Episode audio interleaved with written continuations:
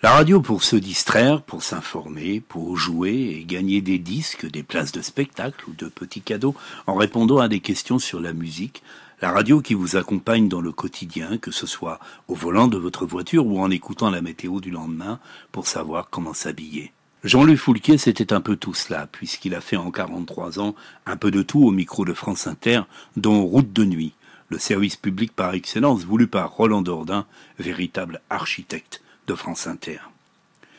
Mais tous ceux qui l'aimaient, aussi bien ses amis et ses proches que les professionnels qui ont croisé sa route, se souviennent de lui pour la chaleur qui émanait de l'homme et la passion qu'il a mise au service des jeunes talents de la chanson, de la musique, tout son univers.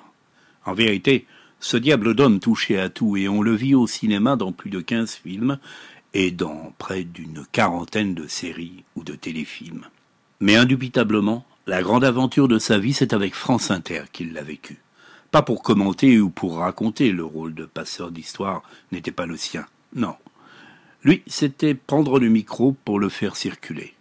Jean-Louis Foulquier le donnait à tous ceux qui le demandaient, et les simples mots de studio de nuit disaient bien à eux seuls le climat convivial qui y régnait, et l'ambiance feutrée propre à la nuit faisait vite place aux échanges et aux paroles, aux accords de guitare préliminaires, à quelques découvertes de la chanson que le futur créateur des francopholies ne manquait jamais de partager. C'était bien là le but de l'émission, entre minuit et trois heures du matin. Il est bon de se rappeler qu'une totale liberté était accordée à l'équipe, que ce soit de la part du directeur d'Inter Pierre Vine, ou encore, plus inattendu, de la présidente de Radio France, Jacqueline Baudrier. Invité de Jean Lucas, dans le petit enregistrement qui va suivre, Jean-Louis Foulquier revient justement sur ses souvenirs liés à cette radio dans la radio, qu'était le studio de nuit. Ça fait 25 ans de radio, donc ça fait long 25 ans de radio, finalement un quart de siècle où c'est passé comme une lettre à la poste, comme la lettre, la lettre de Jacques Lang? Oh, c'est passé euh, vraiment vite, oui, vraiment vite, mais j'ai eu la, la chance de partager ces, ces 25 ans euh, dans des studios, dans celui-là d'ailleurs, parce que studio de nuit euh, avait lieu ici, c'est tout petit, mais on arrivait quand même à s'entasser toutes les nuits une une trentaine et bon bah, quand tu passes euh, une bonne vingtaine d'années de ta vie en compagnie euh, d'Igelin, de Lavillier, de de ça, sentait, ça sentait le soufre d'ailleurs, ce de Jonas. Il s'en passait des trucs là-dedans. Ouais, ouais c'était.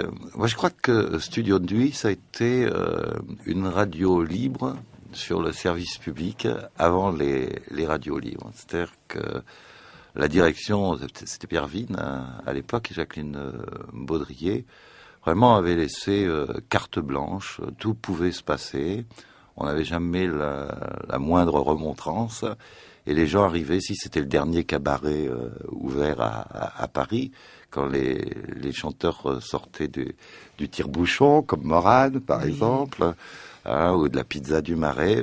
Ils venaient ici, ils se rencontraient, ils faisaient un peu le bœuf, on se laissait aller, et puis on, était bien ensemble. Quoi. Hmm? Tout à fait. Mais j'imagine qu'il n'y a pas eu de, bonnes périodes non plus en 25 ans à la radio.